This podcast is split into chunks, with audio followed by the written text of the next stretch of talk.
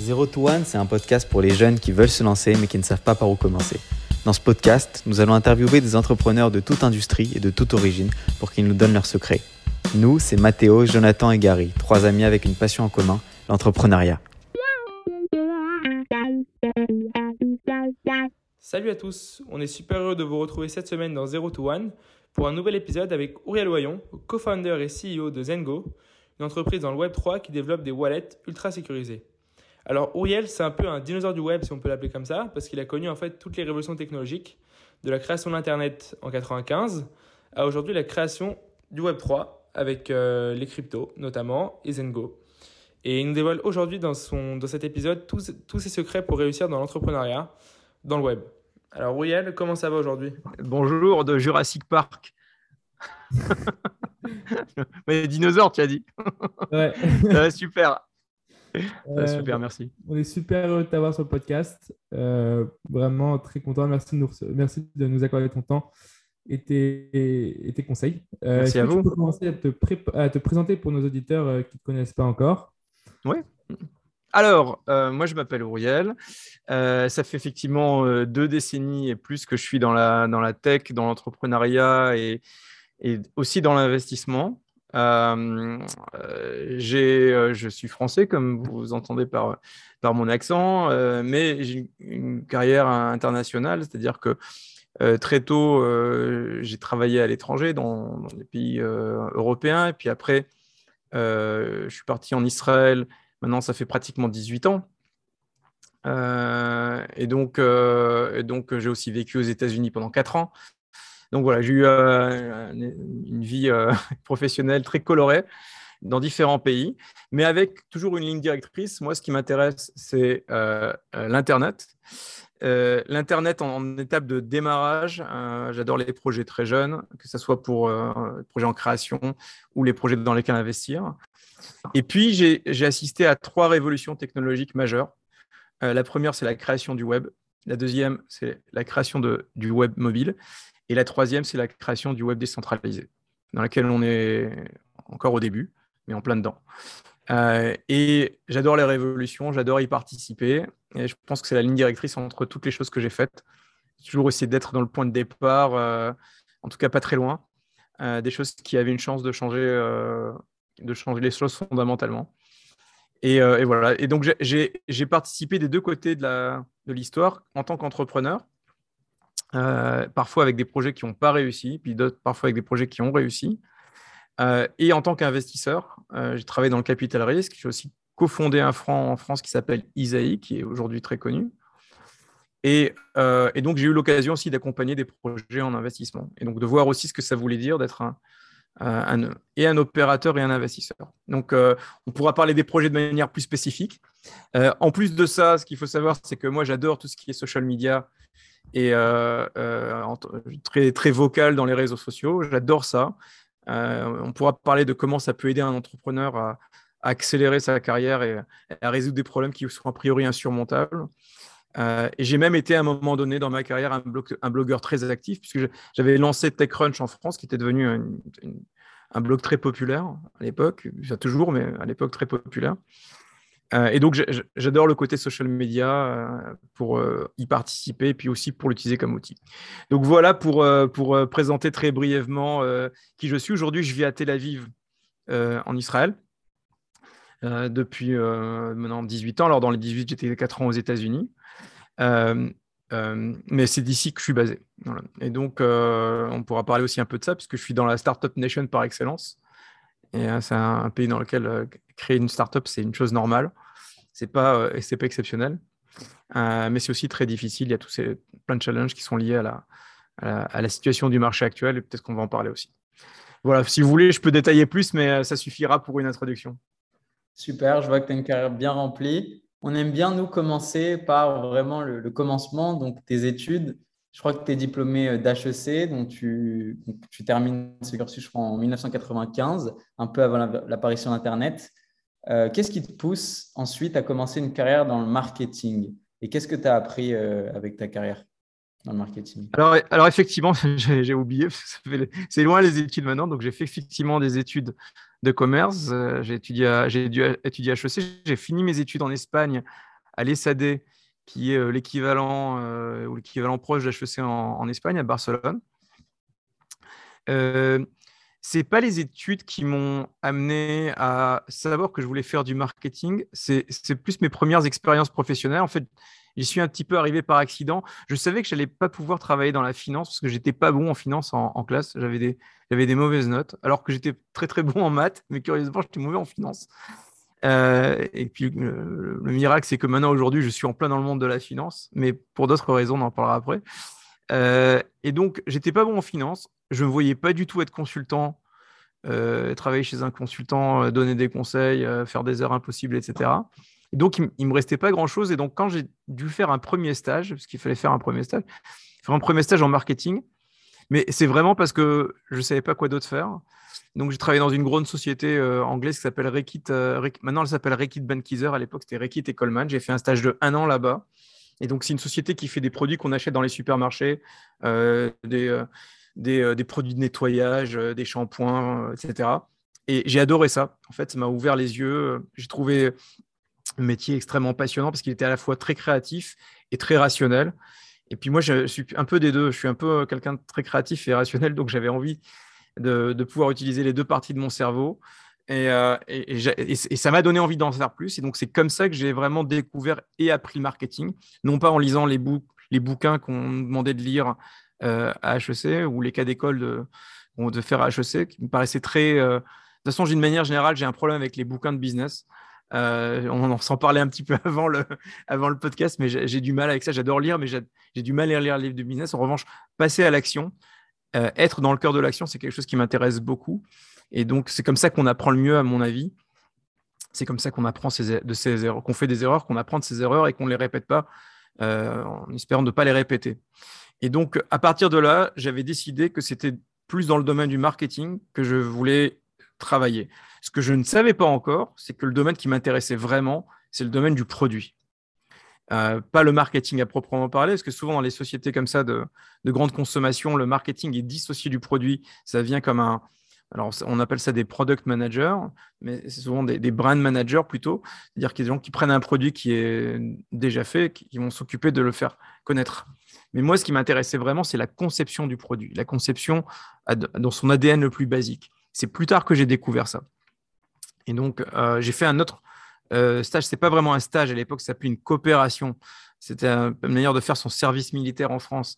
J'ai travaillé chez Danone, euh, en Espagne, à Barcelone aussi. J'ai fait ma coopération là-bas pendant un an et demi. Donc, j'ai travaillé, j'ai appris l'espagnol, c'était super. et j'ai fait aussi là-bas du marketing.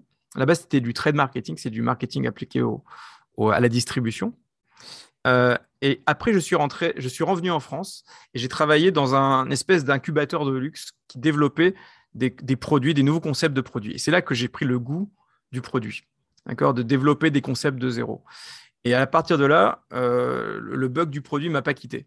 Euh, ce que je ne savais pas encore, parce que c'était encore un peu trop tôt, c'est que c'était l'Internet qui allait vraiment être l'industrie euh, qui allait me passionner. Et parce que l'internet à l'époque c'était encore, euh, on était encore au minitel, hein. donc on parle des années 98, 99, 1998, 1999. On, on, était vraiment encore euh, très très tôt dans, le, domaine de l'internet. C'était encore les modems, les CD AOL, les écrans qui étaient épais comme ça, etc. Et donc on va, pour résumer, on va dire que d'abord, le goût du marketing est arrivé un petit peu par accident très vite le goût pour le produit euh, via une première expérience dans, un, cette espèce d'incubateur d'idées euh, très créatives. Euh, qui je ne sais pas ce qu'il est devenu, mais moi j'ai beaucoup appris. Et puis après, je suis tombé dans l'Internet et on, va, on va en parler si vous voulez. Et ça a été pour moi l'exposition à la première révolution, la première révolution du web, la révolution du desktop, Internet.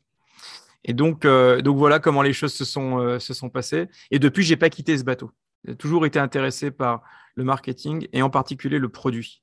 C'est les choses qui m'intéressent euh, le plus et de loin.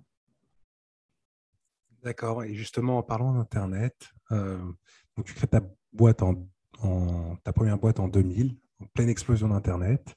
Elle s'appelait Ludopien Interactif, si je ne me trompe pas. Justement, comment t'es venue euh, l'idée de cette boîte et qu'est-ce qui t'a poussé à te lancer après tes expériences en marketing? Alors, C'est super de se souvenir de ces choses-là. J'ai pas, j'ai plus l'habitude d'en parler tous les jours. Effectivement, la boîte s'appelait Ludopia Interactive. Euh, alors, pour la petite anecdote, j'avais euh, quitté cet incubateur de, lancement de produits innovants. Euh, là-bas, j'avais un petit peu touché à la création de sites internet, parce qu'il fallait pour chacun de ces produits, il fallait créer un site internet. et donc, déjà, j'avais touché un petit peu à ce que ça voulait dire la création de sites web. Et très brièvement, j'avais été pris, euh, j'avais postulé pour travailler chez PPR, euh, le groupe Pinot, euh, pour lancer leur, leur ISP en France. À l'époque, il y avait les ISP, les Internet Providers. Et donc, je les avais rejoints, j'y suis resté trois semaines. Parce qu'au bout de trois semaines, je me suis dit, mais qu'est-ce que je suis, qu'est-ce que je suis bête? bon, super, j'ai un, super job, c'était très très bien. Je crois que de mémoire, c'était bien payé. Mais il y a une révolution qui est en train de se passer. Je voyais tout le monde qui est en train de créer des startups. Et puis moi, comme je suis un créatif et que j'aime pas qu'on me dise ce qu'il faut faire, j'aime pas avoir un patron. Je sais, je sais, j'en étais pas sûr à l'époque, mais avec le temps, ça s'est, ça s'est confirmé. Euh, je me suis dit, mais pourquoi j'essaye pas? Et donc, euh, il y, avait une des discussions que j'avais avec des anciens euh, collègues d'HEC avec, avec, qui j'avais étudié, que je connaissais bien qui me parlait de, cette, de, plusieurs idées à lancer, qui étaient toutes dans le domaine de l'Internet. Et puis, euh, moi, bon, à l'époque, j'étais un petit peu naïf. Je regardais ce qui se passait aux États-Unis, hein, les choses qui fonctionnaient vraiment très, très bien, en me disant si ça marche là-bas, il y a une chance que ça arrive, que ça va arriver en France. Et donc, en fait, je n'ai pas été très créatif sur l'idée. On a pris une idée qui existait aux États-Unis, qui est en fait le concept d'une loterie gratuite financée par la publicité et dont le gain, donc c'était un million d'euros à gagner tous les jours, était en fait financé par un produit d'assurance qu'on avait créé spécialement euh, pour, euh, pour, pour ce, produit de loterie. Donc c'est comme un loto, on choisit six numéros euh, tous les jours, et puis il y, y, a un notaire qui fait tourner une, moulinette avec des numéros. Et, et, s'il y a un gagnant, ben, on paye une assurance qui couvre le risque que quelqu'un gagne. Donc ça, on n'a pas inventé ce concept-là, on l'a piqué aux États-Unis, on l'a importé en France. Et euh, donc, ça, c'était la, bonne nouvelle, c'est qu'on n'a pas dû se casser la tête pour trouver l'idée, mais on a beaucoup aimé cette idée-là. Pardon? C'était rentable ou pas comme, euh, comme business model? Euh, Non, pas du tout. Enfin, ça, ça, générait, ça générait des revenus, mais on n'était pas rentable. Parce qu'on a, très vite commencé à vendre de la publicité. On s'est aperçu qu'il y avait une, demande pour des sites à audience. Euh, mais ce n'était pas rentable. Puis à l'époque, il y avait très peu de sociétés internet rentables. Enfin, Amazon n'était pas rentable. Il y, avait, pratiquement personne qui était rentable. Donc c'était un mot qui n'était pas à la bouche de aucune startup. En revanche, euh, ça, a eu un, très fort succès d'audience. Euh, alors dans les bonnes nouvelles, ça a bien marché en audience, mais dans les mauvaises nouvelles, c'est comme si c'était une bonne idée. On était loin d'être les seuls à la faire. Et en France, il y a eu cinq autres boîtes, dont certains bien, plus financés que nous, qui ont fait la même chose. Et, et euh, la plupart sont, enfoncés, dans le mur. Certaines dont la nôtre ont été rachetées. Euh, et, puis, euh, puis voilà, puis on est passé à autre chose. Donc c'était une super aventure qui s'est terminée de manière correcte. Ça n'était pas un super exit, mais a été quand même un exit. Ça m'a permis de prendre une année sabbatique après ça, et dans laquelle j'ai appris plein de choses, comment monter une équipe, comment travailler dans un environnement euh, hostile, euh, ce que ça veut dire d'opérer une startup, parce que c'était la première fois que je le faisais, euh, recruter des gens, se séparer de personnes, vendre une société, gérer des situations de crise, etc. Enfin, toutes les choses qu'on doit apprendre quand on crée une, une startup. Donc, c'était une super école pour moi. C'était mon deuxième diplôme. Euh, HEC, c'est mon premier, mais il était théorique. Et là, c'était mon premier diplôme de la vie réelle en tant qu'entrepreneur. mais, mais si tu veux, je dirais que le choix de l'idée dans ce cas-là, je ne l'ai pas fait par passion. C'est pas parce que j'avais vraiment envie de faire quelque chose, c'est plus parce que j'avais trouvé l'idée bonne. Peut-être que c'est d'ailleurs au passage une erreur que souvent font des entrepreneurs quand ils se disent mais qu'est-ce que je vais faire comme idée qui va me plaire? C'est la différence entre prendre une bonne idée et une bonne idée par laquelle on est réellement passionné. Euh, parce que la chose que j'ai appris avec cette aventure-là, c'est que, et je pense que tous les entrepreneurs très vite le réalisent, c'est que c'est vraiment très, très, très difficile de créer une boîte. Et donc, si tu dois choisir euh, une idée, il faut que tu sois absolument passionné pour résister à la tentation d'abandonner. Parce que c'est tellement difficile que tu as mille raisons de dire non et de t'arrêter.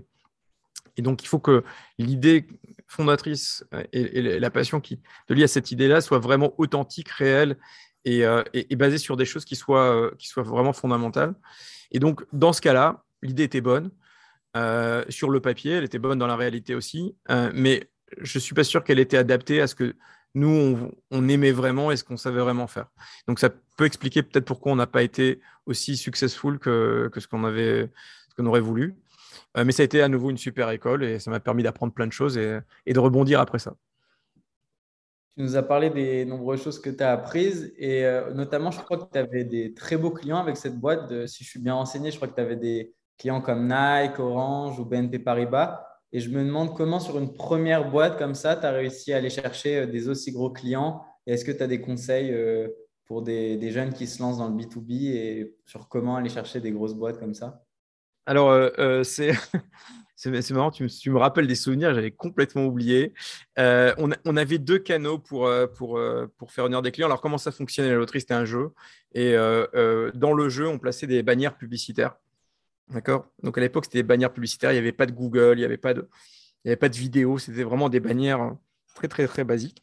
Et donc, il fallait soit cliquer sur des bannières pour euh, faire avancer le jeu, soit voir des bannières. Donc, on avait deux canaux pour faire venir des annonceurs, un canal direct et un canal indirect. Donc, on travaillait avec une régie publicitaire, même, même plusieurs à un moment donné. Et, euh, et on avait aussi une base d'email qui était commercialisée par un tiers. Donc, cet espace publicitaire qui était commercialisé par un tiers, une base d'email commercialisée par un tiers. Et donc, eux nous amenaient des annonceurs. Ils avaient un pouvoir de frappe qui, allait très au-delà de notre, de notre, notre propre audience. Donc, ils étaient capables d'amener des, annonceurs très prestigieux. Donc, on n'avait pas besoin de les, chercher. Mais parfois, on y arrivait. Donc, parfois, on, arrivait à faire venir des annonceurs en direct. C'était plus intéressant parce qu'il n'y avait pas de commission à partager. En revanche, il fallait gérer toute l'opération d'avant-vente pendant, pendant l'opération et l'après-vente. Euh, et en fait, bon, euh, comment on vend de la publicité, c'est pas compliqué. Il faut de l'audience, il faut euh, une bonne technologie de, ciblage et bon, une bonne technologie de, tracking et de reporting. C'est tout, c'est pas plus compliqué que ça. À l'époque, des propriétés de web qui étaient de qualité et bonnes, il n'y avait pas des tonnes, en tout cas pas beaucoup en France. Et donc, c'était pas très difficile d'apparaître dans les, grilles des acheteurs médias. Euh, voilà, donc après, c'était euh, juste une, question de trouver le bon équilibre entre le canal indirect et le canal direct. Cela étant dit, on, vendait de mémoire l'écrasante majorité de notre audience via canal indirect. Donc nous, on était focusé sur le jeu. Euh, on voyait les campagnes qui passaient, on, les approuvait toutes une par une, parce qu'on ne voulait pas qu'il y ait des annonceurs qu'on ne souhaitait pas. Et puis voilà, puis, puis la, la, machine tournait comme ça, et puis l'audience grossissait, et puis on passait à autre chose. D'accord ça marche. Et tu dis avoir tout, enfin, appris plein de, plein de choses en startup. Euh, mais pourquoi, une fois l'avoir vendu trois ans après, si je ne me trompe pas, tu as décidé de, retourner travailler euh, dans le monde corporate chez AOL Qu'est-ce qui t'a attiré? C'était quoi ton, ton rôle là-bas? Alors, j'ai pas vraiment choisi en fait. Euh, juste pour la, pour la chronologie, j'ai vendu cette boîte, c'était en quelle année? Ça doit être en 95 ou quelque chose comme ça. Et euh, non, attends, je dis n'importe quoi. Euh, ça doit être en 2000, euh, en 2002, quelque chose comme ça, en 2002. Et en 2003, enfin entre 2002 et 2003, j'ai pris une année de pause. Et pendant cette année de pause, j'ai voyagé, j'ai fait des voyages à droite à gauche. Et j'ai fait mon premier voyage en Israël, ça m'a beaucoup plu. J'en ai fait un deuxième et un troisième. Et j'ai décidé de me tenter ma chance et de venir m'installer ici. Et en 2003 en Israël, la Startup Nation n'était pas la Startup Nation d'aujourd'hui. D'ailleurs, la, tech, d'une manière générale, n'était pas ce qu'elle était aujourd'hui. on, sortait à peine de la, première crise de, l'Internet euh, mondial, l'explosion de la bulle, comme on l'avait appelé, à l'époque. Et puis donc, euh, euh, j'arrive en Israël et je me dis, bon, bah, qu'est-ce que je vais faire? Alors, un, je ne parlais pas hébreu, enfin, pas, pas, suffisamment bien. deux, je connaissais personne. J'avais pas de réseau. Puis en Israël, le réseau, il se construit à l'armée. C'est là-bas que les gens, en, Israël, en France, ont fait son réseau à l'université ou dans les classes prépa ou HEC. Là-bas, c'est à l'armée. Moi, je connaissais personne l'armée, je n'avais pas fait l'armée. Et troisièmement, euh, euh, il y avait très peu de startups Internet. Il y avait une dizaine de startups Internet qui valaient quelque chose. Il y avait plein, plein de startups dans la cybersécurité, dans la pharma, dans des domaines que je connaissais pas du tout, dans les, dans les telcos, etc., mais, mais pas dans, dans, le domaine de l'Internet qui m'intéressait. Moi, je voulais être dans l'Internet, dans l'Internet consommateur. Donc, il y en avait très peu.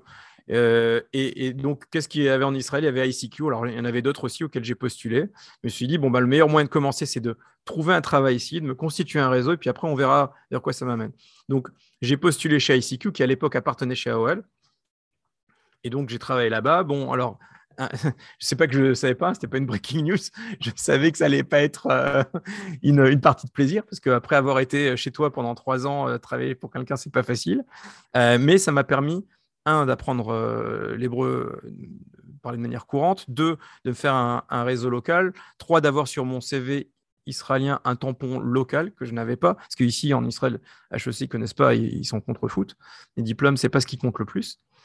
et, et voilà, et puis surtout, de bien comprendre que le web 1.0 s'était terminé. voilà, qu'il y avait euh, quelque chose de, nouveau qui apparaissait. Euh, parce que, en fait, c'est pas parce que je le voyais chez, AOL, mais c'est parce que je voyais AOL ne pas prendre la vague. Et donc, c'était extrêmement frustrant. Donc, pour revenir sur le web 1.0, le web 1.0, c'est un ordinateur sur lequel des sociétés publient des sites Internet sur lesquels les gens viennent. D'accord? C'est ça le 1.0. Ça peut être des sites de médias ou ça peut être des sites de commerce. Et c'est ça le 1.0. Le, site, le, web 2.0, c'est euh, un site web où l'utilisateur est contributeur, créateur du contenu. D'accord? Les réseaux sociaux, les blogs, euh, euh, les sites à la Flickr et les photos, etc. Donc, toutes ces choses-là étaient nouvelles et AOL passait complètement à côté de ça. Moi, je voyais ça arriver, ça me rendait dingue. Et donc, je me suis dit, bon, bah, c'est pas possible, je vais pas pouvoir rester là-bas. Un, parce que c'est une grosse société, tout va lentement.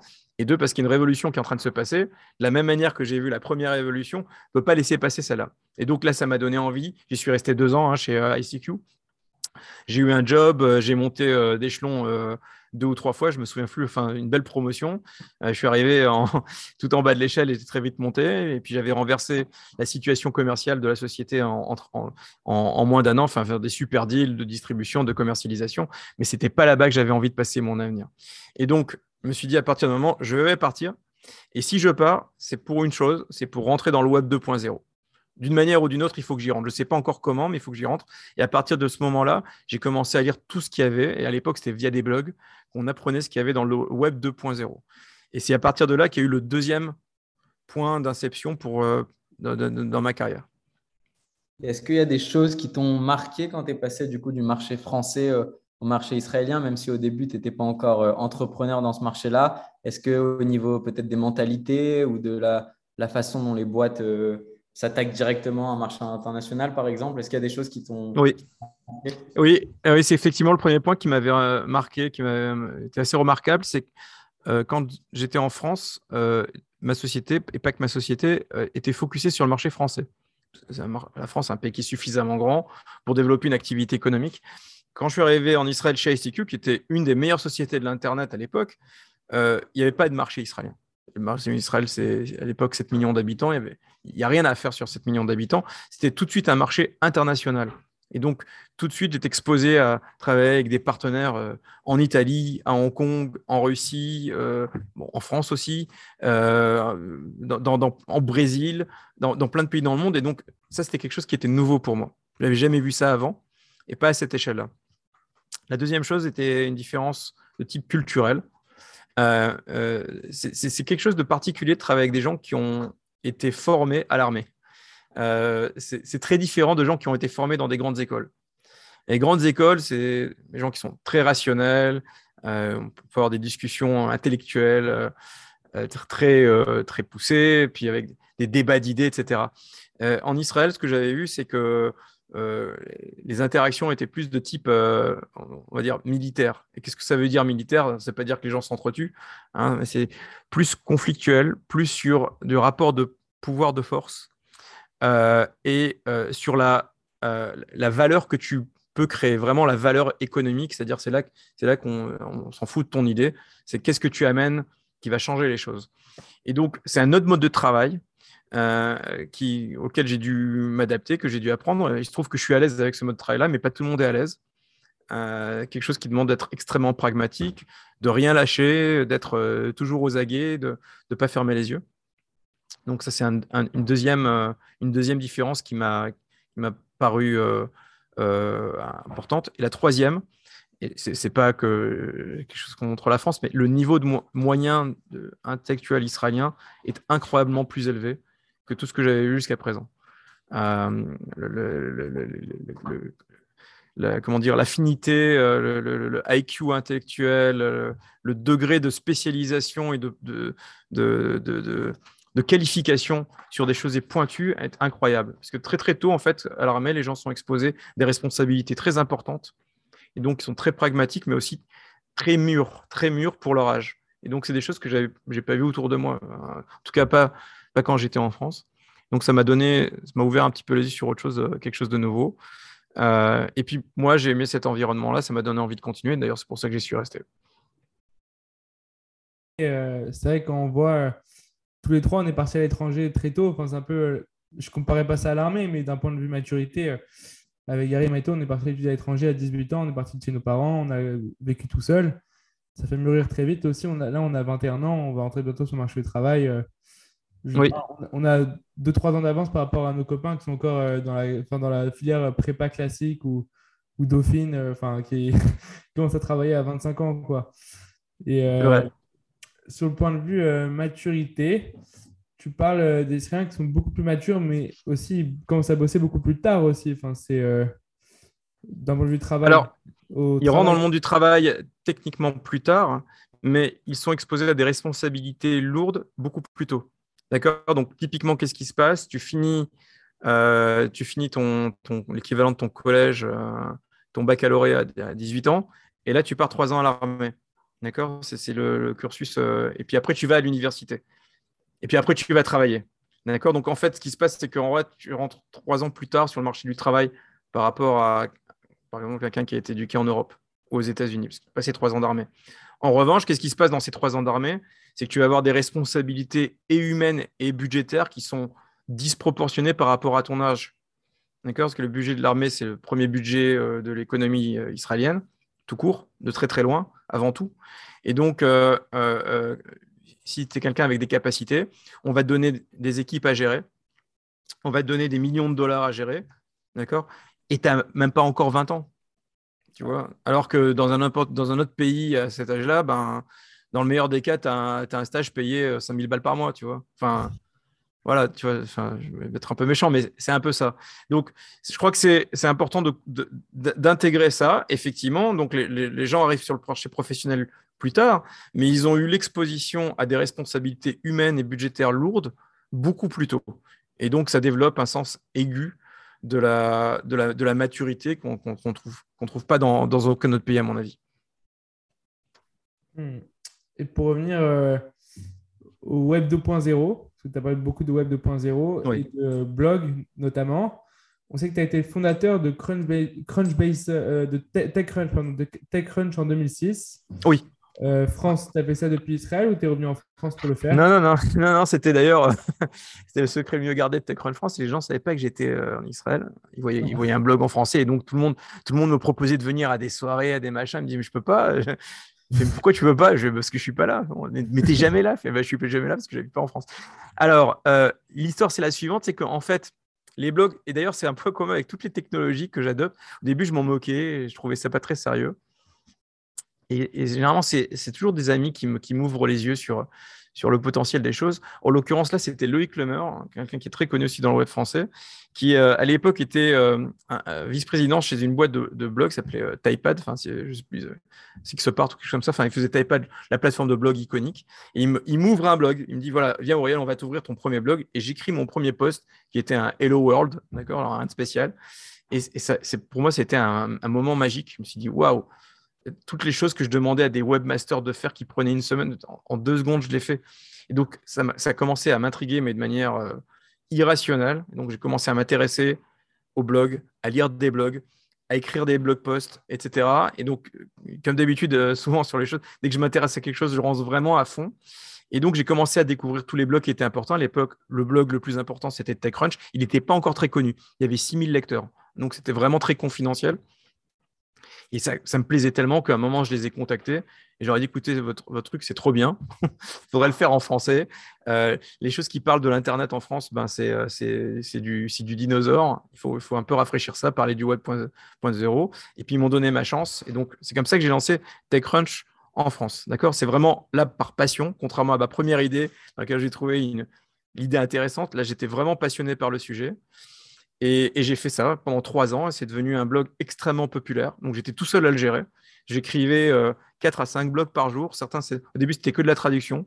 Puis après, c'était de la traduction et de, l'écriture. Après, c'était que de l'écriture. Puis après, il y avait un job board. Il y avait des événements. Enfin, il y avait plein de choses autour de, cette activité-là. Et c'était en plus de mon job. ça m'a permis d'atterrir dans le capital risque, euh, de travailler, euh, de faire ce, blog-là. Donc, c'est comme ça que je suis arrivé euh, dans le 2.0, mais vraiment dedans. C'est-à-dire pas en observant ce qui se passait autour et de dire, ah tiens, sympa cette boîte-là, etc. Bien si j'essayais le service. C'est vraiment en étant acteur de l'intérieur.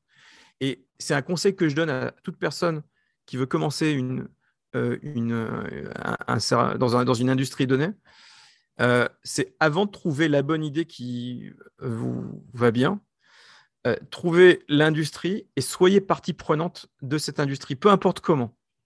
Peu importe comment. Et de là va découler le besoin naturel et la, passion pour une idée particulière. Et c'est vraiment la différence qu'il y a eu entre cette, seconde aventure et ma première aventure. Et d'ailleurs, c'est pour ça que TechCrunch était un hit. Au passage, Petite histoire, TechCrunch était revendu à AOL. Je sortais d'AOL et revendu à AOL. C'est pas moi qui l'ai vendu, hein, mais euh, c'est le patron de TechCrunch qui l'a vendu. Mais, euh, mais voilà comment une réussite a lieu. Il faut d'abord être partie prenante, être passionné par ce qu'on fait. Et là, après, on peut arriver à quelque chose qui est intéressant. Mais comment, enfin, avec, tout ce enfin, avec toutes les ressources qu'il y a sur Internet, comment tu peux te, te, faire un programme pour vraiment apprendre sur une industrie dans laquelle tu es passionné par exemple, moi, j'adore la fintech, mais il y, a, trop de ressources sur Internet pour. Euh, ça fait peur, quoi. Du coup, quels sont tes conseils euh? Alors, au début, ça fait peur, oui, c'est parce qu'on a l'impression d'être submergé, submergé d'informations, submergé de services à utiliser. Je, me souviens, enfin, pour revenir à un épisode plus récent, non, je suis dans la crypto. Quand j'ai commencé, alors c'était à l'époque, c'était en 2017, quand j'ai commencé à, découvrir vraiment la crypto, à me prendre de passion pour la crypto, il y avait des centaines de, wallets, il y avait plein d'apps déjà, il y avait des ICO qui ont tombé. C'était impossible de, de, suivre toutes les choses. Et au début, c'est submergent. On a l'impression qu'on ne va pas pouvoir y arriver. Et donc, il n'y a qu'un seul moyen euh, d'y arriver, c'est premièrement d'être extrêmement méthodique dans, dans, dans, dans, son, dans l'organisation de son temps. Il faut se dédier X heures par jour à faire quelque chose et pas plus, même si on a le sentiment de ne pas pouvoir arriver à qu'on a envie de faire plus. Sinon, on arrive en burn-out.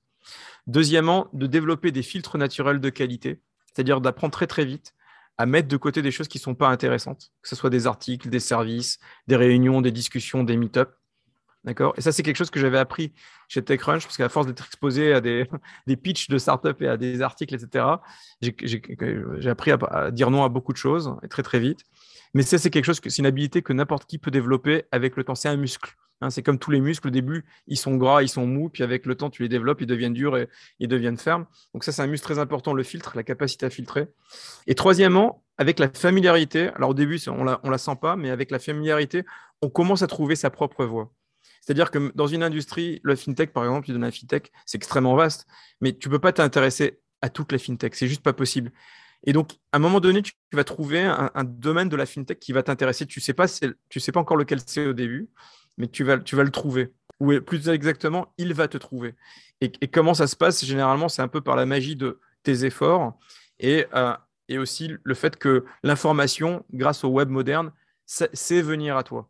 Je ne sais pas comment l'expliquer, mais les choses, arrivent naturellement avec le temps et les efforts.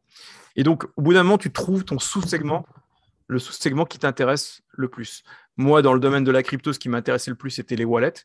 J'ai mis un peu de temps pour le comprendre.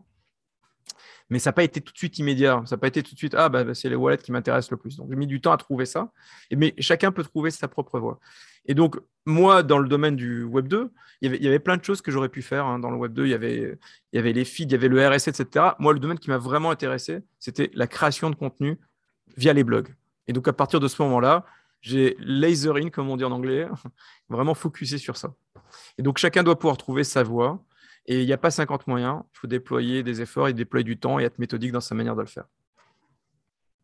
Et justement, en euh, travaillant chez TechCrunch, avant de rentrer dans le cœur du sujet et de parler de, tes expériences euh, entrepreneuriales, notamment aux États-Unis, je crois que tu es passé par la case Venture Capital dans, dans laquelle tu as bossé quelques années. Est-ce que c'est justement chez TechCrunch que tu as découvert euh, cet intérêt pour l'investissement dans les startups? Comment ça s'est fait et pourquoi tu as décidé de passer par cette case-là avant d'entreprendre? Alors là, c'est le venture capital qui m'a trouvé. C'est pas moi qui ai trouvé le venture capital. Donc en fait, ce qui s'est passé chronologiquement, c'est que j'étais chez AOL. J'ai commencé à me prendre pour les blogs et j'ai commencé à faire TechCrunch pendant que j'étais chez AOL. D'accord? Et je ne savais pas encore si j'allais démissionner d'AOL en faisant TechCrunch à plein temps ou faire autre chose. Mais je savais que j'allais partir. Et il se trouve que, fonds d'investissement israélien, le fonds le, le plus connu à l'époque, m'a approché en disant ben voilà, il y a le Web 2 qui se développe. On cherche quelqu'un qui comprend le Web 2, qui va savoir filtrer euh, tous les projets qui se euh, pointent à nous, qui va, qui, va, pouvoir déployer du capital pour investir dans certains de ces projets. Est-ce que ça t'intéresse? Moi, j'ai complètement ignorant du capital risque. Je savais que ça existait parce que j'avais j'avais déjà levé de l'argent pour ma précédente boîte avec des, avec des. Enfin, j'avais eu cette expérience-là, mais je ne savais pas comment ça se passait de l'autre côté de la barrière. Donc, je me suis intéressé évidemment à leur proposition, puis ça s'est concrétisé. Alors, il y, a un, chemin. Alors, le, processus de recrutement dans un fonds d'investissement n'est pas simple. Hein. Il faut savoir que c'est extrêmement sélectif, extrêmement difficile. Généralement, la barre est extrêmement élevée, surtout en Israël, et puis la concurrence est rude. Mais finalement, c'est moi qu'ils ont choisi. Et en fait, la raison pour laquelle ils m'ont choisi, pas parce que j'avais fait du capital risque avant, c'est parce que j'avais appris à bien filtrer. Une des qualités clés du capital risque, c'est de savoir dire non souvent et, pour des bonnes raisons, et de savoir bien le communiquer, bien l'articuler, bien l'expliquer. Et donc, euh, le fait d'avoir fait TechCrunch pendant quelques mois, ça m'avait aidé à affiner euh, ce muscle-là en particulier dans un domaine qui était le, domaine du Web 2, qui était le, secteur qu'ils avaient choisi dans lequel euh, ils avaient choisi d'investir. Et donc, c'est le capital risque qui m'a trouvé. J'ai effectivement travaillé là-bas, donc chez Gemini et un, et un fonds américain qui s'appelle Lightspeed, qui est un fonds américain Silicon Valley très connu. Et ça a été une expérience extraordinaire. J'ai adoré ça. Euh, j'étais en contact avec des gens euh, brillantissimes, avec euh, les meilleurs projets israéliens, certains que j'ai eu la chance d'accompagner, et certains qui sont devenus d'énormes succès. et ça m'a permis d'apprendre un métier que je ne connaissais pas, mais d'être toujours en contact avec des, projets en, phase de démarrage, dans une industrie qui me passionnait, le Web 2, et qui m'a donné envie de, de, faire, de faire ça encore plus. Voilà. Donc, c'est comme ça que ça s'est passé. Et donc, au passage, pendant que je faisais donc mon beau job de capital risker, je faisais en plus TechCrunch tous les jours, y compris le week-end. Et donc, j'avais des journées complètement dingues. Hein. J'avais des journées euh, de, de 18 heures par jour. Alors, à l'époque, j'étais euh, célibataire sans enfant, donc c'était encore possible. Euh, mais, mais très vite, ça plus ça l'a plus été. c'est incompatible hein, de faire les deux. Et, et, quelque chose qui est intéressant que j'ai observé, c'est que la plupart des gens qui sont passés par TechCrunch ont fini dans le métier du capital risque d'accord, euh, chez euh, leurs propres fonds, chez Google Ventures, chez Sequoia, dans les, dans les grands fonds. Donc, c'est visiblement, apparemment, une bonne école. D'être un blogueur, c'est une bonne école pour, euh, pour être investisseur. Podcasteur? Alors, podcasteur, je ne sais pas, j'ai jamais été podcasteur. J'ai essayé de lancer un podcast plus tard. j'ai appris que c'était vraiment très difficile. Alors, il n'y avait pas tous les outils qu'il y a aujourd'hui. Mais enfin, enregistrer, c'est facile. Mais l'édition, l'édition, c'est difficile, ça prend du temps, c'est consommateur de temps. Euh, aujourd'hui, euh, je pense que vous confirmez. Alors aujourd'hui, nous, nous, on produit un podcast. On fait un podcast avec, euh, avec Zengo qu'on produit toutes, les, toutes les deux semaines pour éduquer les gens à la crypto, qui est un, podcast très simple, qui a un beau succès mais on délègue toute la partie production à, quelqu'un qui est professionnel. On ne fait pas ça ici, Dieu merci. Euh, je ne sais pas quelle qualité ça, ça, développe d'être podcasteur. Je pense que ça permet d'être au-delà de, de podcasteur. Enfin, c'est il n'y a, aucun doute, la création de contenu demande d'être créatif, demande euh, des qualités de communication très fortes. Là, l'oral, euh, et donc, je pense qu'il y, a des métiers qui vont découler naturellement du, podcast, mais comme c'est une industrie qui est récente encore, je ne sais pas encore s'il y, a, encore euh, des, conclusions définitives sur ce sujet-là. Euh, en tout cas, ce que je peux vous dire, c'est que dans le domaine des blogs, et notamment chez TechCrunch, il y a beaucoup de gens qui ont fini dans le, capitalisme, dans le capitalisme, y compris son fondateur qui a créé son propre fonds, y compris l'ancienne directrice générale qui travaille avec lui, euh, y compris certains qui sont chez Google Ventures. Qui, euh, j'en ai rencontré encore un il n'y a pas très longtemps qui était chez TechCrunch, qui est parti chez le fonds de capital d'une boîte de crypto, etc. etc. Donc c'est vraiment, c'est l'air d'être une bonne école. Ouais, non, c'est sûr. Et aussi être podcasteur, ça, apprend à, poser des bonnes questions. Oui. Ouais, c'est ça que j'ai trouvé, enfin que j'ai développé en fait. La preuve en est, hein, vous allez vous poser d'excellentes questions. merci. Puis vous avez bien fait vos, vous avez bien fait vos devoirs. Hein. Euh, toutes les questions là, j'ai des vous posez des questions. J'ai l'impression d'être chez Thierry Ardisson. Tu sais, chez Thierry Ardisson, les gens quand ils passent chez Thierry Ardisson, ils, ils, écoutent les questions, ils se disent mais comment tu savais ça? Et, parce que il fait bien, il fait bien son travail de préparation. D'accord? Et donc là, vous avez fait un, beau travail de préparation, on dirait. C'est grâce à notre boule de cristal qui s'appelle euh, LinkedIn. Euh. Ah, vive Google, vive Google. Merci Google. Merci Google. Et, Merci Google. Et du coup, pour revenir à ton parcours, donc tu vas t'installer euh, aux US après et décides de te relancer dans l'entrepreneuriat en, lançant AppsFire. Oui. Pourquoi et c'était quoi le concept exactement de, cette Alors, euh, je ne suis pas parti tout de suite aux États-Unis. Donc, euh, le fonds d'investissement qui devait durer deux ans a duré trois ans, que ça se passait bien. Et puis, il y avait une durée de vie. Donc euh, voilà, on a, investi tout le fonds et puis à la fin, bah, c'était terminé. Et euh, là, à nouveau, il y a une, nouvelle révolution qui se passait. C'était le début du web mobile avec le lancement de l'iPhone et en particulier le lancement de l'App Store. Euh, et, qui, m'a, moi, passionné parce que c'était l'occasion de voir l'Internet se recréer complètement sur des appareils comme ça. c'est-à-dire de donner à beaucoup plus de gens l'opportunité d'interagir avec l'Internet plutôt que d'avoir euh, juste un ordinateur. Et donc, euh, attends juste une seconde, je, ferme les notifications. J'ai oublié de fermer les notifications. voilà, je ferme les notifications et je me mets en mode silence. Do not disturb.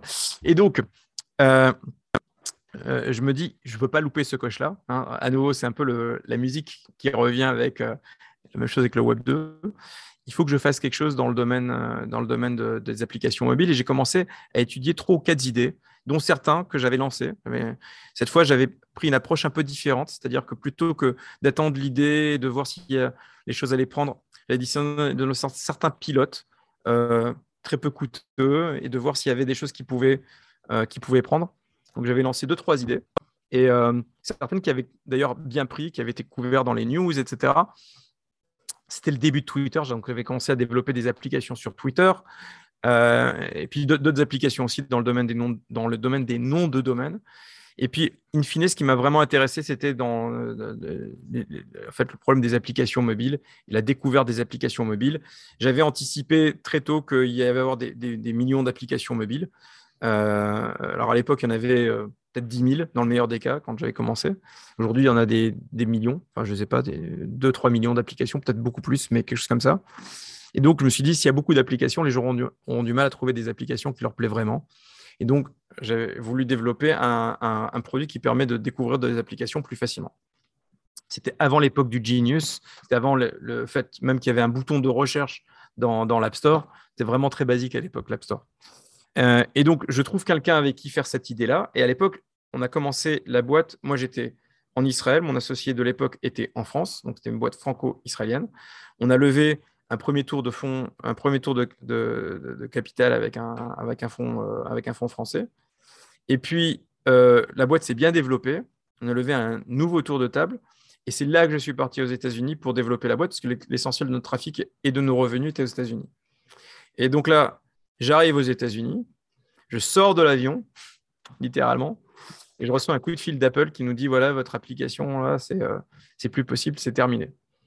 D'accord? Vous ne pouvez plus faire une application dans l'App Store parce que les applications de découverte d'applications, ben, euh, c'est contraire aux règles de l'App Store. Alors pourquoi? Peu importe. C'est comme, ça, comme ça que fonctionne Apple et souvent les grosses plateformes. Facebook a fait la même chose avec Zynga, Twitter a fait la même chose avec des applications Twitter.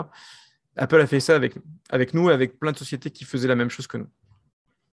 Et donc, euh, à partir de là, il a fallu pivoter et soit fermer la boîte, rendre l'argent aux investisseurs et rentrer euh, de Silicon Valley euh, en Israël, soit faire autre chose. Et c'est ce qu'on a décidé de faire. On a fait autre chose et puis ça s'est pas trop, trop mal passé. On a réussi à vendre la boîte. Ça n'a pas été un énorme exit. ça, nous a permis de, conserver les emplois et de, maintenir une activité économique à la société. Mais ça nous a permis d'éviter de foncer dans le mur. Alors que la boîte avait une très belle traction, des beaux revenus. Je crois qu'à l'époque, on avait 13 ou 14 millions d'utilisateurs. Donc, c'était euh, pas négligeable dans le domaine du, web, du web mobile.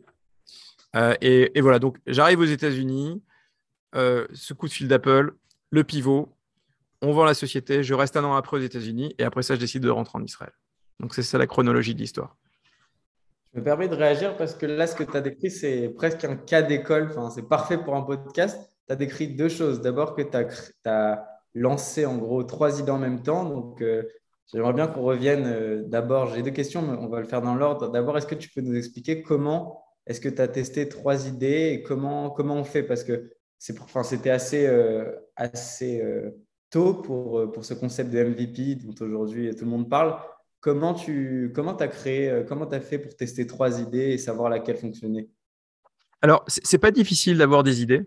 Tout le monde a des idées tout le temps. Euh, euh, ce qui est difficile, c'est de passer de l'étape 0 à 1, c'est-à-dire où 1, c'est le produit ou une première version du produit. Donc, moi, je suis pas un ingénieur, je suis pas capable de coder. Donc, à chaque fois, le point commun, c'est que je trouvais des gens qui étaient intéressés par l'idée que j'avais et qui étaient prêts à prendre un risque avec moi pour y travailler pendant quelques semaines. Et donc, euh, euh, l'idée, c'était de créer très, très vite un, un MVP. À l'époque, je ne connaissais même pas l'expression, mais en tout cas, un premier produit, de le mettre sur le, sur le marché, de voir s'il y avait des gens qui s'intéressaient à cette idée-là ou pas. Et en fait, ce que je testais, ce n'était pas simplement l'idée, mais aussi la relation avec, euh, avec l'utilisateur. Euh, pas l'utilisateur, avec les utilisateurs, mais aussi ma capacité à travailler avec, euh, comment dire, avec aussi mon, con- enfin, mon cofondateur potentiel. Et donc, ça, c'est quelque chose qu'il a fallu que- que j'ai appris un peu malgré moi. C'est-à-dire que je ne savais pas que je testais ces trois choses-là en même temps. Je pensais que je testais une idée, mais en fait, je testais une idée, je testais la relation avec les utilisateurs et je testais une relation avec un cofondateur. Et donc, euh, euh, très vite, pour des raisons X, Y, on n'a pas le temps là, je ne vais pas rentrer dans les détails, ces idées-là que j'avais lancées, certaines étaient bonnes, mais pas avec les bonnes personnes, certaines étaient la bonne personne, mais pas la bonne idée. Et à un moment donné, il y avait la bonne idée avec la bonne personne. Et donc, c'est là que j'ai décidé d'aller euh, plus profondément et de m'attacher au, secteur. Et donc, si tu veux, il y a aussi le, test avec toi-même.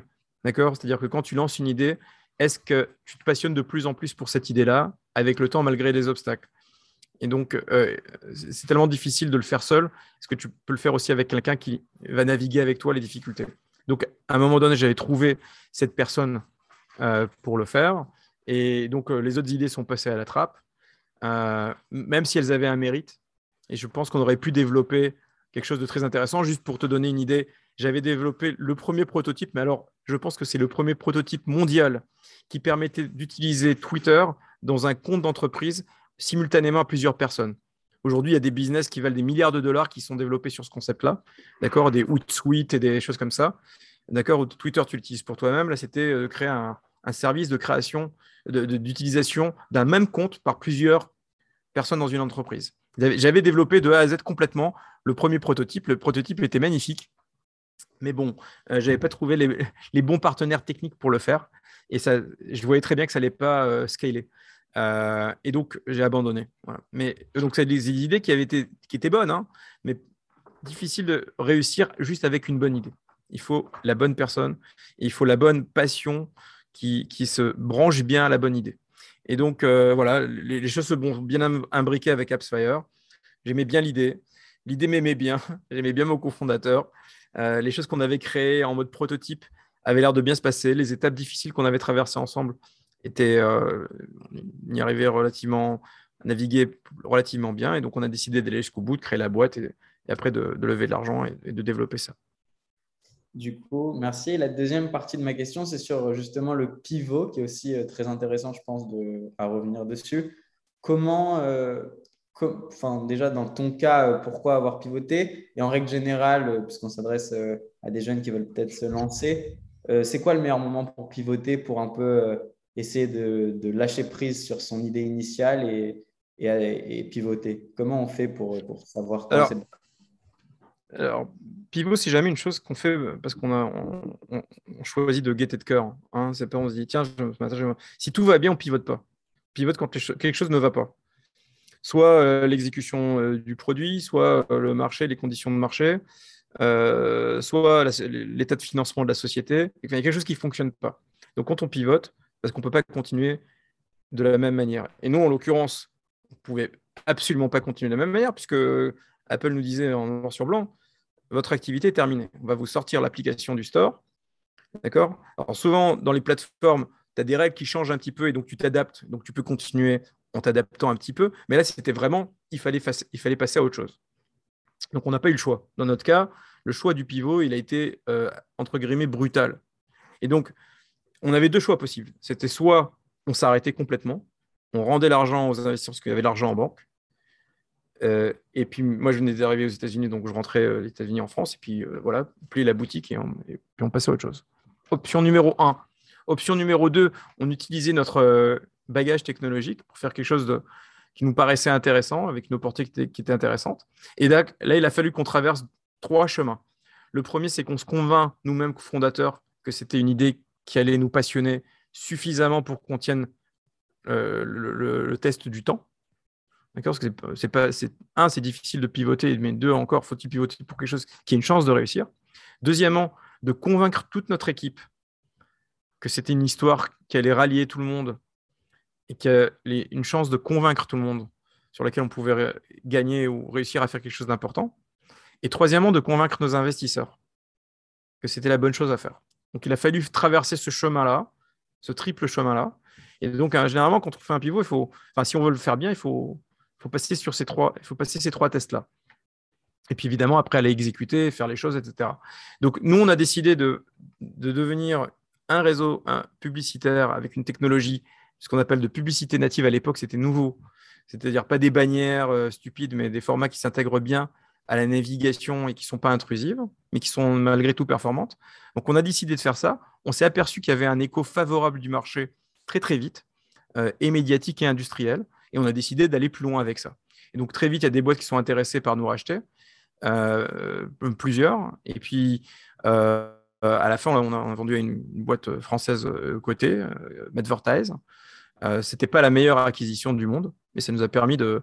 de, C'était beaucoup mieux que de plier la boîte et de, rentrer à la maison. Donc, euh, donc on, a, on a quelque part sauvé les meubles. Euh, mais ça a été une expérience qui était et douloureuse et très. et puis, alors, en mettant ça dans le contexte, moi j'étais aux États-Unis tout seul avec une boîte en Israël et puis une boîte en France. D'accord? Donc, c'est pas évident de faire ça aussi à, distance. Mais ça a été très douloureux, mais ça a été aussi très j'ai appris énormément de choses. Énormément de choses. Hein. Gérer les situations extrêmement difficiles, résister à la douleur. Souffre beaucoup dans les moments de pivot. Euh, et, euh, et, puis voilà, de finalement euh, réussir quelque chose qui n'était pas évident. À ton, à ton idée d'AppsFire, on, va, on va parler encore d'AppsFire un tout petit peu juste avant de, de passer sur Zengo. Ouais. Euh, tu nous as parlé de, ton nombre de users, que tu avais 13 ou 14 millions de users avec AppsFire. Oui. Ça a demandé, j'imagine, un gros budget marketing. Et euh, j'ai une question pour nos auditeurs et que sûrement tout le monde se pose au début de sa boîte ou tous les gens qui ont une boîte B2C, c'est comment gérer son budget marketing au commencement d'une boîte B2C. Enfin, tu vas mettre moins de pourcents, euh, c'est quoi les parts de, de, tes, de, ton capital que tu vas mettre dans, dans le marketing et oui. Alors, les stratégies qui marchent à tous les coups. Quoi.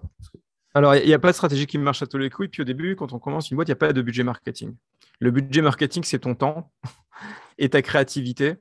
Euh, mais d'un autre côté, au début, tu n'as pas nécessairement besoin de trouver un million d'utilisateurs. Au début, tu as besoin de trouver un petit groupe d'utilisateurs qui aiment vraiment ton produit. Ça, c'est très, très important de trouver des gens qui aiment, ton, qui aiment ton produit euh, et, que tu puisses le mesurer de manière organique, tu puisses le sentir. D'accord? Et donc, ce qui était important pour nous, c'était de trouver ce groupe d'utilisateurs. Alors, à l'époque, c'était une application mobile et après, ça a été euh, dans le monde publicitaire qui aimait vraiment l'approche liée au produit. Et à partir de là, tu construis le premier étage du bâtiment, le deuxième étage du bâtiment. Donc, tu passes de 100 utilisateurs à 200, à 1000, à 5000, à 10 000 par palier. D'accord? Alors, évidemment, avec le temps, tu disposes de plus de moyens et de plus d'équipes. D'accord? Euh, c'est quelque chose qui est, euh, vraiment euh, chronologique et méthodique. Puis au bout d'un moment, si tu fais bien ton travail, tu vas trouver des investisseurs qui vont te donner un, peu d'argent et tu vas pouvoir allouer une partie de cet argent à un budget marketing réel. Puis tu vas pouvoir monter aussi une équipe et tu vas pouvoir trouver aussi des moyens de faire de la croissance organique, pas que de la croissance payée, sinon il n'y a pas de business. et donc, je pense que pour, revenir à ta question, le point de départ, c'est de ne pas essayer de se fixer un objectif trop ambitieux. Deux, de trouver un groupe, un, groupe limité d'utilisateurs qui aiment fondamentalement, réellement, de manière authentique ton produit. Et trois, d'avoir une approche méthodique par palier pour passer à l'étape suivante. D'accord, de comprendre ce qui plaît, de comprendre ce qui ne plaît pas et de construire le, produit autour de ça. Euh, quatrièmement, euh, la créativité ne fait pas de mal. Hein. donc, c'est bien d'être euh, hyper créatif pour, pour trouver ces, nouveaux utilisateurs. Nous, par exemple, on utilise beaucoup le service client comme outil marketing. Alors, service client, d'habitude, c'est pour, pour régler des problèmes. les gens se plaignent, veulent des choses, etc. Enfin, ils ne sont pas contents. Et donc, nous, on a, on a identifié ça comme un, comme une zone centrale, stratégique, qui permet de transformer un utilisateur en ambassadeur. C'est quelque chose qu'on a réussi à faire, qu'on a appris à faire, faire chez nous, qui nous permet de réduire nos coûts d'acquisition de manière majeure et de retenir aussi nos clients. tout le monde va trouver sa voie. Donc, il faut être un peu créatif sur la manière, en fonction de son produit, de trouver les angles qui permettent de, euh, de, créer ce qu'on appelle un growth engine, c'est-à-dire un, moteur de croissance qui est lié à l'usage de son produit. Et donc, chaque produit a sa propre, a sa propre recette. Nous, c'est le service client. Bah, merci pour ces conseils super pratiques et très utiles. Euh, vu que le temps presse, on va passer sur ton expérience euh, entrepreneuriale actuelle, Zengo, euh, qui est donc une startup dans le Web 3. Qu'est-ce que c'est, Zengo? Zengo, c'est un crypto wallet révolutionnaire. les crypto wallets, il y en a plein. il y a des apps mobiles, il y a des, des applications desktop, il y, a, enfin, il y a vraiment beaucoup de choses. nous, on a créé une application euh, mobile qui, a, qui révolutionne la manière dont les gens commencent euh, dans la crypto et qui permet d'avoir un système de sécurisation qui, est, euh, qui, ne dépend pas de, de ce qu'on appelle la clé privée et qui permet de commencer très très facilement sans mot de passe et sans risque de perdre sa crypto. D'accord Donc, euh, je ne sais pas si on a le temps de rentrer dans les détails technologiques, mais on, utilise une cryptographie qui s'appelle le multi-party computation, qui en fait permet de créer des secrets sans dépendre d'un secret unique et, qui, permet de créer, qui nous a permis de créer un système d'authentification sans mot de passe. Euh, donc, euh, typiquement, la plupart des gens qui perdent leur crypto le perdent parce qu'ils ont perdu un mot de passe ou qu'ils ont perdu leur clé privée et qui ensuite permet de euh, de rentrer dans un, dans un porte-monnaie qui leur permet de gérer leur crypto-monnaie, d'envoyer, de recevoir, d'acheter, euh, de se connecter à des applications de NFT, de DeFi, euh, de DAOs. donc, c'est une espèce de couteau suisse qui permet de faire tout ce qui est nécessaire dans, la, dans, dans le Web 3. on est multi-chain, on peut faire du Bitcoin aussi, du Doge, etc. Pas que de l'Ethereum.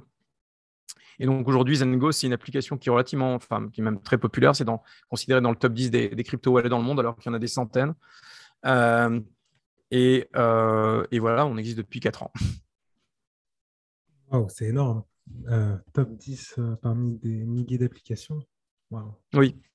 Mais pour toi, c'est quoi les, clés pour réussir à, entreprendre dans un, un, milieu nouveau comme le Web3 pour atteindre des niveaux comme ça?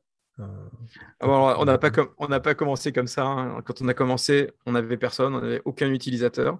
On avait un prototype minable qui ressemblait à rien, qui était très très lent et très très moche, euh, mais qui avait un pouvoir magique. C'est que contrairement à tous les autres wallets, il ne fallait, pas, de mot de passe pour euh, créer un, un, wallet. Et donc, toutes les personnes qui ont essayé de créer un wallet, qui est l'étape obligatoire dans la crypto, est pénible. C'est pénible. Il faut écrire 24 mots-clés, il faut les garder quelque part, il faut souvent les, réécrire pour euh, confirmer que le compte est valide. C'est extrêmement pénible. Et donc, quand, tu as affaire à Zango, que tu as essayé euh, euh, Zango pour la première fois et que tu as essayé les autres wallets, d'ailleurs, on, recommande souvent d'essayer Zango après avoir essayé les autres wallets, tu as l'impression de, jouer du violent sans, avoir des gants de boxe à la main. C'est beaucoup plus facile. C'est comme couper du beurre. Et, et en fait, c'est la bonne expérience. Tu aperçois que c'est la bonne expérience. Ça devrait être simple comme ça. Et ça ne devrait pas engendrer de risque d'une telle manière. Et donc, quand on a commencé à faire ça, et qu'on a eu nos premiers utilisateurs et qu'on a vu leur réaction, on a compris qu'on avait un produit qui avait une chance. D'accord? On a vu leur réaction, on, avait, on voyait leurs yeux, on voyait les, messages qu'ils nous envoyaient. Et au début, les utilisateurs, attention, hein, on ne va pas aller chercher très très loin, c'est des gens que tu connais. Des gens que tu connais qui te demandent d'utiliser gentiment ton produit. C'est des gens qui parfois connaissent la crypto, qui parfois la connaissent pas. Et donc, pendant, deux mois, on avait 200-300 euh, utilisateurs, pas plus. En revanche, euh, on comprenait ce qui ne marchait pas dans le produit, on l'a amélioré, puis on est passé à l'étape suivante. Et donc, pendant, les, deux premières années, on n'a pas dépassé les 100 000 utilisateurs. Hein, c'était, euh, dans le meilleur des cas, euh, c'est ce qu'on avait. Puis là, on est, passé de 100 000 à 500 000 en pratiquement un an. Donc, on a fait x5. donc les choses sont accélérées. Et aujourd'hui, bon, on est une équipe marketing qui est plus étoffée. On a un budget marketing qui est aussi plus étoffé. On gagne aussi de l'argent, donc on est capable d'en dépasser, d'en dépenser, pardon. Au début, on était timide. On a appris aussi ce qui fonctionnait, ce qui ne fonctionnait pas. donc, quand tu atteins un échelon, et c'est vrai dans n'importe quelle phase de la société, c'est plus facile d'imaginer à quoi ressemble l'échelon suivant. D'accord? Au début, tout, tout paraît insupportable si tu dis, oh il faut absolument un million d'utilisateurs, mais tu ne peux pas arriver de 0 à un million comme ça. Il n'y a aucune boîte au monde. C'est un, compte de fait. Donc, il faut se fixer un, objectif ambitieux, mais qui, est réaliste. Et quand tu as atteint cet objectif-là, ton cerveau il fait d'une telle manière qu'il va te permettre d'envisager de comment atteindre l'étape suivante. D'accord? C'est l'être humain est, bien fait. C'est-à-dire que quand tu arrives à une étape donnée, tu, imagines les solutions pour l'étape suivante, mais c'est difficile de l'imaginer avant. D'accord? Alors, il y a des gens qui sont géniaux, qui savent prévoir à, à 10 ans, à 5 ans, etc. Euh, moi, je suis un mec, normal. Euh, je travaille beaucoup, mais je n'ai pas de particularité intellectuelle spéciale. Je sais, je sais travailler d'étape en étape. Et donc, c'est bien de décomposer le problème. D'accord? Donc là, maintenant, on doit être à 600 000 utilisateurs. Donc, on se dit comment on va atteindre un million d'utilisateurs. D'accord? Mais je ne me dis pas encore comment j'atteins 10 millions. En revanche, ce n'est pas un million d'utilisateurs qui m'intéresse. Moi, j'en veux des centaines de millions. Donc, j'ai d'autres échelons à atteindre après. D'accord? Mais on n'y est pas encore. on n'y est pas encore. Pour l'instant, ce qui m'intéresse, c'est d'atteindre la prochaine étape. Et donc, euh, chaque produit a, ses propres composantes marketing. Nous, on est un produit qui est orienté consommateur, une application mobile, et donc ça force un certain type de marketing. Il faut avoir un bon produit, il faut avoir un bon bouche à oreille, il faut avoir un bon service client. Et si tu n'as pas ces trois choses-là, qui sont fondamentales, tout le reste n'a aucune importance. Donc, on, s'est focusé sur ces trois choses-là. Et donc, quand on a réussi à améliorer progressivement ces trois éléments-là, on s'est aperçu que c'était plus facile de passer à l'étape suivante et de construire le, second étage, le troisième étage, le quatrième étage du bâtiment. Alors l'année dernière, on a levé un tour de table de 20 millions de dollars avec, avec Insight, qui est un, gros fonds américain. Donc évidemment, on a plus de ressources. Mais ce n'est pas l'argent qui fait nécessairement la réussite. On peut avoir beaucoup d'argent et il y a beaucoup de startups qui sont mortes par, parce qu'elles avaient trop d'argent même. Et donc très vite, tu te noies dans les problèmes à régler, tu sais plus ce qui est important, tu sais plus ce qui ne l'est pas. Donc ce qui est important, c'est d'être très méthodique, de savoir à tout moment donné ce qui est aimé, ce qui n'est pas apprécié, ce, que tu dois améliorer à priorité et de, de focuser la prochaine étape en fonction de cet état des lieux et d'être très honnête avec cette analyse-là, d'être très méthodique avec ça et après de passer à l'étape suivante. c'est comme ça qu'en tout cas chez nous, on travaille. C'est quoi du coup les clés pour à entreprendre dans un milieu nouveau comme le Web 3 Alors les, clés pour entreprendre dans un milieu comme le Web 3. Alors là, on va commencer par la bonne nouvelle. Le Web 3, c'est un, un, bon, un buzzword, mais c'est une industrie qui est relativement neuve, nouvelle, naissante. Donc, il y a encore plein de place pour beaucoup de projets, beaucoup de monde. D'accord? Euh, La difficulté, c'est que, alors surtout en ce moment, c'est l'industrie, euh, la crypto, mais d'une manière générale, l'industrie de la tech est en crise. Donc, c'est plus difficile aujourd'hui de commencer, de trouver des talents, de trouver des financements, de trouver, euh, de trouver même un marché.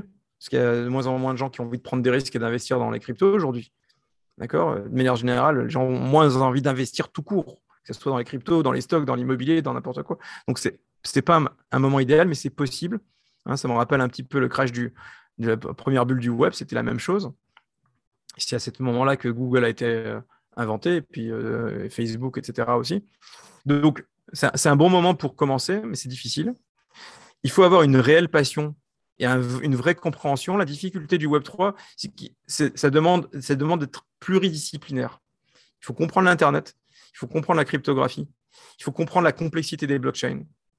Il faut comprendre, euh, il faut comprendre, ça dépend des secteurs dans lesquels on se trouve. Aujourd'hui, le Web 3, c'est tellement vaste, il y a le domaine utilisateur, le domaine institutionnel, mais quel que soit le secteur dans lequel tu te trouves, il faut bien comprendre le secteur dans lequel tu te trouves, parce que le niveau est extrêmement élevé, le niveau moyen des équipes dans la, dans la crypto est extrêmement élevé. Donc, il faut avoir une bonne équipe, une bonne équipe qui est composée d'une excellente équipe technique. C'est vraiment le, premier domaine. Hein. Ça ne suffit pas d'avoir la belle idée, il faut avoir une excellente équipe technique. Euh, et il faut avoir des moyens. Parce que, bon, c'est vrai, ça coûte plus très cher aujourd'hui de commencer quelque chose, mais dans le Web 3, euh, la barre est tellement élevée, euh, il y a des coûts qui sont incompressibles, notamment dans le domaine de la conception et de la sécurité quelles que soient les choses que tu fasses, il va y avoir des coûts. Donc, si tu lèves moins de 2 millions de dollars aujourd'hui, c'est très, très, très, très, très difficile. C'est possible, hein c'est très, très, très difficile de commencer quelque chose qui a de la valeur. Alors, la bonne nouvelle, c'est qu'il y a beaucoup d'argent à déployer. Il y a beaucoup de fonds qui sont capables de déployer ce genre de chèque-là, même en très, à très, très, très jeune euh, étape, très, très early. Euh, euh, mais il faut être conscient qu'il faut des moyens. et, et j'allais dire la dernière chose qu'il faut, c'est un sens de la curiosité infinie. C'est une industrie qui bouge à une vitesse incroyable, même en ce moment dans une, où l'industrie est dans une étape de crise. L'innovation, le degré d'innovation, le degré de complexité et le nombre d'informations qu'il y a à la minute dans cette industrie-là est juste incroyable. Donc, il faut être capable de, digérer beaucoup d'informations très, très vite et d'évoluer dans, un secteur, dans une industrie où l'élément inconnu est très fort. D'accord Il faut être capable, très bon dans l'improvisation. Capacité à évoluer dans le domaine de l'inconnu et de l'improvisation est, très important. Euh, voilà. Mais la, beauté de la chose, c'est que c'est une industrie avec plein de potentiel je pense que c'est l'une des industries les plus importantes que l'histoire de l'humanité a jamais vue, parce que c'est pas juste une révolution technologique, c'est une révolution de la société telle qu'on la connaît, où l'individu est placé au centre versus les organisations. Et, donc, c'est extrêmement excitant et a beaucoup d'énergie dans cette industrie-là. Et ça donne, ça donne envie de, surmonter les difficultés euh, qui paraissent euh, impossibles au début. Très intéressant cette vision que tu as. Et tu as parlé entre autres de l'équipe. J'aimerais bien revenir sur ce point euh, parce que je voulais te demander comment est-ce que tu fais pour recruter efficacement. Je sais que une de tes forces et des forces de, Zengo, c'est le recrutement. Et d'autant plus dans un domaine comme, euh, comme le Web 3, c'est une compagnie quand même assez compliquée à comprendre, créer un wallet dans le Web 3. J'imagine que sur ta cinquantaine d'employés, ce n'étaient pas tous des gens euh, super avertis dans ce domaine-là. Comment est-ce que tu as fait pour, euh, pour déjà recruter les bonnes personnes et ensuite les former euh, pour celles qui n'étaient pas super compétentes dans le, la, crypto et Web3 Alors, le recrutement, c'est ce qu'il y, a de très, ce qu'il y a de plus difficile et de très, très, très, très loin, d'une manière générale dans, la, dans, les startups, et en particulier dans la crypto, et en particulier en Israël. C'est le sujet le plus délicat, le plus, qui fait le plus mal et qui est le plus coûteux et en temps et en argent. Donc il faut commencer avec ça et il faut être conscient quand on commence dans cette industrie-là. Et au passage, je parle avec plein d'autres équipes en permanence, etc. Tout le monde a, tout le monde a ce problème-là. Tout le monde a ce problème-là. Il y a un déficit de talent qui est euh, colossal d'une manière générale dans la tech, mais en particulier dans la crypto. Deuxièmement, euh, euh, ce qui est difficile, ce n'est pas de trouver des gens qui s'y connaissent en crypto. Pour nous, c'est un avantage de pas s'y connaître en crypto. Comme on fait un, un wallet qui veut, se veut être accessible. Moins tu t'y connais en crypto, mieux c'est. Comme ça, tu arrives avec un œil frais et, puis tu te comportes plus comme un utilisateur tel qu'on veut l'avoir plutôt qu'un expert qui va arriver avec plein de conceptions et des idées faites et qui va finalement réinventer le Walkman plutôt que d'inventer le MP3. D'accord? Donc, on, aime bien les gens qui ne connaissent pas la crypto et on a trouvé un moyen de les, euh, avant même qu'ils nous rejoignent, de les onboarder à Zengo. D'ailleurs, au passage, c'est pour ça qu'on a créé un podcast. C'est pour pas simplement pour nos utilisateurs, c'est pour les gens qu'on embauche. Ben, on leur dit voilà, comme ça, vous pouvez apprendre la crypto plus rapidement. D'accord? On n'a pas répété 50 fois les mêmes choses. Donc, on a créé ces épisodes-là pour les aider à, faire venir la crypto. En revanche, c'est quelque chose qu'on cherche, c'est tous les gens qui viennent chez Zengo. Et souvent, on n'y arrive pas toujours. C'est trouver cet intérêt, cette curiosité naturelle pour le secteur. C'est très, très important, même si quelqu'un ne s'y connaît pas en crypto, qui se, de sentir chez lui un intérêt, une passion naturelle pour cette industrie. Parce que c'est une industrie qui est tellement difficile, tellement difficile, notamment quand il y a des crashs, c'est très facile de perdre le moral et de se dire, bon, bah, finalement, je n'ai pas fait le bon choix. Donc, de trouver cette adéquation avec la vision de ce que la crypto peut apporter au monde, c'est important. Donc, c'est quelque chose qu'on cherche. Donc, on essaie de le détecter très, très tôt dans les entretiens, dans les interactions qu'on a avec les gens, dans la manière dont ils réagissent à nos idées, de voir comment ils testent les produits, dans lequel ils testent nos produits même si ce ne sont pas des experts. Donc ça, c'est la chose qu'on cherche, qui est difficile à trouver. Après qu'ils soient des experts en crypto, ça n'a pas d'importance. Euh, ce qu'on a appris, c'est que les gens apprennent, les gens qui sont talentueux et qui sont curieux apprennent très vite. D'accord? Donc c'est pas l'être moyen est intelligent, il sait apprendre.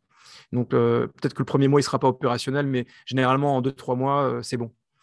et puis dans notre domaine, alors euh, les gens ne se rendent pas compte, mais créer un wallet, c'est une des choses les plus, un des logiciels les plus compliqués qui, qui puisse être à créer. C'est, le degré de complexité, on ne s'en rend pas compte, est juste incroyable. C'est, euh, c'est le logiciel le plus important, et c'est aussi le logiciel le plus difficile à créer de manière qualitative pour qu'il soit fiable, pour qu'il soit sûr, pour qu'il soit utilisable et pour qu'il soit agréable à l'usage. C'est, c'est probablement de très loin le produit tout court le plus difficile sur lequel j'ai jamais eu à travailler dans toutes les industries, que ce soit en tant qu'investisseur ou en tant qu'opérateur. Et donc, il faut des gens d'un très bon niveau, en front-end, en back-end, en QA, en DevOps, en cryptographie. Donc, il faut trouver des talents qui savent travailler ensemble. Ça, c'est quelque chose qui est très important quand tu montes une équipe. Ce n'est pas juste trouver des gens qui sont bons, c'est des gens qui sont bons et savent travailler ensemble, qui vont réussir à faire partie d'une équipe. Parce qu'à plusieurs, tu réussis, tu réussis à résoudre des problèmes qui sont impossibles. Tout seul, tu n'y arrives pas. Donc, les gens avec qui ça n'a pas marché, ce qu'on appelle les solo players, c'est des gens qui étaient talentueux mais qui ne savaient pas travailler en équipe. Donc, de trouver des gens qui savent travailler en équipe, c'est important. C'est vrai pour les fondateurs, mais c'est vrai aussi pour les premiers employés, c'est vrai pour tous les contributeurs. Donc, ça, c'est quelque chose qu'on cherche aussi. Des, des, gens qui savent, qui sont des team players. Et enfin, dernier point très important, c'est des gens avec qui tu as envie de passer du temps, y compris personnellement tu, tu, bosses beaucoup dans ta vie. Hein, c'est le, je pense que là, on passe le plus de notre temps, plus qu'avec nos familles, plus qu'avec nos, avec soi-même. Et donc, tu as, plutôt intérêt à avoir autour de toi des gens avec qui tu as du plaisir à travailler. Et donc, c'est pas négligeable. Hein. L'élément culturel euh, d'une société qui commence avec les fondateurs, mais qui s'étend aussi au reste de l'équipe, est très, très important. Donc, trouver cet élément qui unit, qui lie toute l'équipe et avec qui les gens ont du plaisir à travailler, c'est important. Donc voilà, voilà comment on réfléchit au, recrutement. Et après, il y a les méthodes qu'on a pour trouver des, gens. C'est très, très, très, très difficile, mais on a trouvé des outils qui nous permettent de le faire. On utilise notamment notre service client. Euh, notre service client, qui est, que je disais, une arme marketing, mais c'est aussi une arme de recrutement. Quand on voit un utilisateur qui, euh, qui est pas loin de chez nous et qui est un utilisateur, on lui, parfois on lui demande s'il n'a pas envie de venir travailler chez nous. Alors on ne fait pas comme ça, c'est pas aussi brutal, mais on a des moyens de le faire et des fois ça marche. Donc, on a recruté beaucoup de gens grâce au service client. Voilà. Donc, on a des outils créatifs qui nous permettent de, recruter de manière peu conventionnelle. Euh, et, parfois, ça marche. D'accord. Et juste pour finir, comment, comment tu te différencies de tes compétiteurs, par exemple comme Coinbase, Binance C'est des entreprises qui ont beaucoup, beaucoup d'employés, qui ont beaucoup de talent et qui, enfin, qui ont une technologie très solide. Donc, comment tu fais pour te démarquer? Est-ce que plus, euh, tu mets plus l'accent sur le user experience ou sur la technologie? Donc, voilà, c'est comment tu fais pour te, te, démarquer de tes compétiteurs? Alors, on connaît bien nos concurrents et on est, on est, très euh, conscient de ce qu'ils font. D'accord? Mais ce n'est pas par rapport à eux qu'on optimise ce qu'on fait. On ne fait pas quelque chose parce que la société A ou B fait ça ou fait ci ou fait, fait, cela. C'est même plutôt généralement le contraire, on essaye d'être atypique dans notre approche au marché. Et en revanche, ce qui nous obsède, ce qui nous guide dans nos choix, c'est à quel point nos clients sont contents. Et donc, on est très, très, très, très, très obsédé par la satisfaction du client, d'une manière qui est difficile à expliquer par des mots. D'accord? C'est, quelque chose qui est culturel dans la société. Et on est très orienté sur la satisfaction du client. Et j'allais dire que notre point, même si on a une technologie qui est hors du commun, qui est très supérieure à tous les wallets du marché, et même si on a une app qui est bien foutue, et même si on n'est pas trop mauvais dans le marketing, les RP, qu'on a un bon SEO, etc., c'est pas ça qui nous différencie. Ça, c'est des outils, d'accord? C'est des outils qui permettent à la société de se développer. La chose qui nous rend unique, fondamentalement unique et qui est très très difficile à copier, je pense, c'est cette obsession sur la satisfaction du client. Ça se traduit comment? Ça se traduit par exemple par le fait que moi, encore CEO, quatre ans après le début de cette boîte, je fais encore deux heures de support client par jour, tous les jours. C'est un exemple. D'accord? Mais il y en a beaucoup d'autres. D'accord? Quand on voit un client qui n'est pas content, on va passer du temps avec lui jusqu'à qu'il soit content même si ça va au-delà du temps normal à passer. On va, euh, faire des choses qui, sont très au-delà de, de, ce que la raison ou nos concurrents pourraient être prêts à faire parce que c'est économiquement pas rationnel. Donc pour nous, c'est extrêmement important euh, de, trouver ce point d'inflexion-là où le client est content. Et donc, on va développer et améliorer notre produit aussi sur des choses où on sait que les gens ne sont pas contents pour les, pour les, rendre, pour les rendre heureux. Et ce qu'on a appris, c'est que si on fait bien notre boulot comme ça, on se développe. Et peut-être que nos concurrents vont se développer aussi, mais ça n'a aucune importance. Parce que finalement, les wallets, c'est un peu comme le marché des banques. Hein. Il n'y en a pas une qui détient 100% du marché. Le marché est trop important pour un acteur. Il va y avoir, je pense, entre 20 et 100 wallets très, très gros, très importants dans le monde. D'accord? Très, très importants dans le monde. Et donc, peu importe qu'il y en ait un qui soit plus gros que l'autre ou pas, sont, on va tous être très successful. On va tous avoir de la réussite. Donc, nous, ce qui compte, c'est en revanche, est-ce qu'on peut se réussir par rapport à nous-mêmes? Et donc, notre plus gros concurrent, c'est nous-mêmes. Donc, c'est comme ça qu'on réfléchit à notre opportunité et pas tellement à ce que font les autres. Euh, est-ce que c'est ce qu'ils ont lancé la, feature euh, A ou la coin B ou la je sais pas quoi, le partenariat C. C'est pas comme ça qu'on réfléchit. Est-ce que tu as un dernier conseil pour les jeunes qui veulent se lancer, euh, qui sont passés par l'entrepreneuriat et les, de manière générale bah, bah non, à part, à part si vous avez envie, bah essayez. Il n'y a que comme ça qu'on peut savoir si on est fait pour.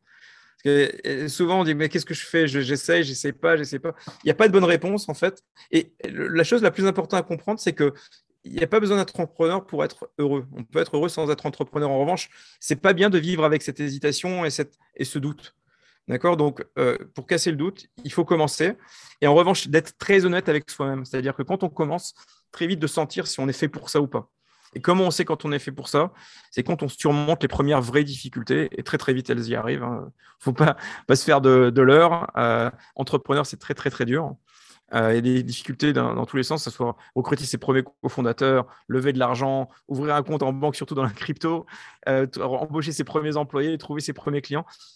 Faites face aux premières difficultés très très vite et voyez à quel point vous êtes à l'aise avec les difficultés. Si, c'est pas fait pour vous, si c'est anxiogène et que ça vous empêche de dormir la nuit et que vous allez devenir euh, malade à cause de ça, euh, c'est pas une bonne chose. D'accord? Il faut être heureux dans les choses que la vie est trop courte. Il faut être heureux dans les choses qu'on fait. Donc, n'hésitez pas à essayer. En revanche, hésitez si vous voyez que c'était pas, c'est pas fait pour vous. Et comme on le sait, c'est quand on fait face aux premières difficultés, aux premières vraies difficultés, et voir comment on les surmonte.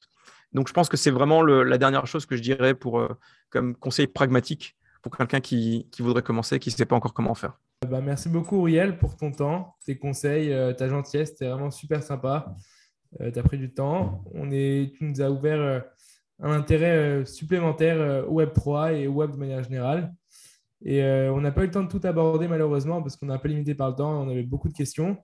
Mais on espère vraiment te recevoir une autre fois sur le podcast, une prochaine fois. Quand Zengo sera un peu plus développé, pourquoi pas. Et voilà. Avec plaisir. Et on dit à la prochaine à tous nos auditeurs pour un prochain épisode. Merci à tous d'avoir écouté ce 14e épisode avec Uriel Ohayon. On vous dit à très bientôt pour un nouvel épisode. Et en attendant, n'hésitez pas à nous donner vos feedbacks sur le podcast et vos recommandations pour les prochains invités qu'on pourrait recevoir ou questions qu'on pourrait poser sur les prochains épisodes. 家